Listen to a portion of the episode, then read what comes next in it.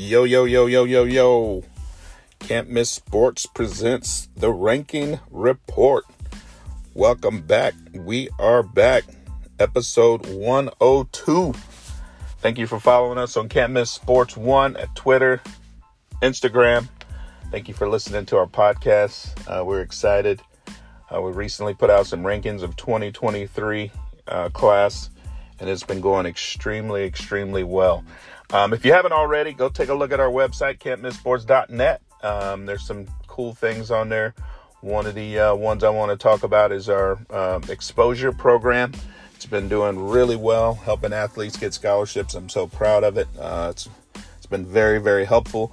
Um, take a look if you haven't already. We have a couple options for you. Sign up if it makes sense for you.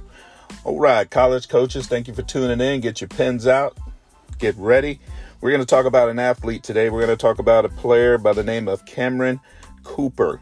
Uh, this young man is a 2022 athlete out of New Caney High School.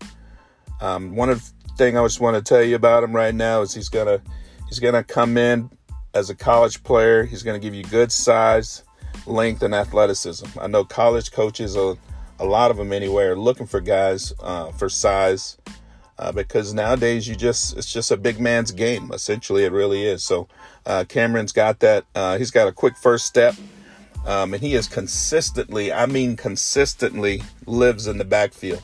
Um, as soon as the ball is snapped, um, I like the way he generates interior power, um, like a tackle. But he still possesses the skill and the speed of like an end. So I mean, you got the power like a tackle, but the speed of an end. So I think that's a good combination to have when you're coming off the ball. Um, I really like that he plays with uh, good discipline, and it, you can tell he's been coached up over at New Caney. Shout out to the New Caney coaching staff uh, because he plays with good technique.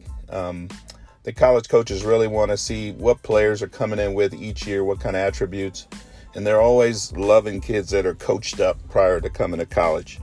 Um, and I just I just gonna say he has the ability to play multiple positions.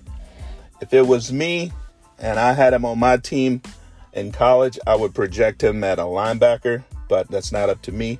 But he looks like he would be a good stand-up linebacker. Uh, probably create a lot of havoc on blitz schemes. Um, but overall, a really really good talent. Proud of you, Cameron. Keep grinding, and uh, appreciate you guys listening. We are out.